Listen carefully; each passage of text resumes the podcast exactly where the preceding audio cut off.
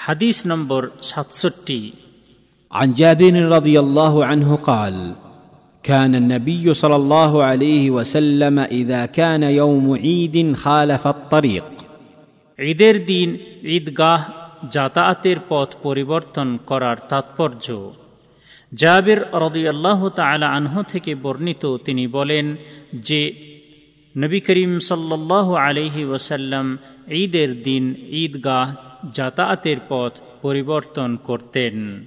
শাহেহ বুখারি, হাদিস নম্বর নশো ছিয়াশি। এই হাদিস বর্ণনাকারী সাহাবির পরিচয় পূর্বে আটত্রিশ নম্বর হাদিসে উল্লেখ করা হয়েছে। এই হাদিস হতে শিক্ষণীয় বিষয়। এক, ঈদের দিন ঈদগাহ যাতায়াতের পথ পরিবর্তন করার তাৎপর্য বা রহস্য এটা হতে পারে যে কেয়ামতের দিন আল্লাহর কাছে দুটি পথ বা রাস্তা যাতায়াতের সাক্ষ্য প্রদান করবে। কেননা এই পৃথিবীর মাটি কেয়ামতের দিন ভালো বা মন্দ যা কিছু কাজ তার উপরে করা হয়েছে, সেই সমস্ত বিষয়ে সাক্ষ্য প্রদান করবে।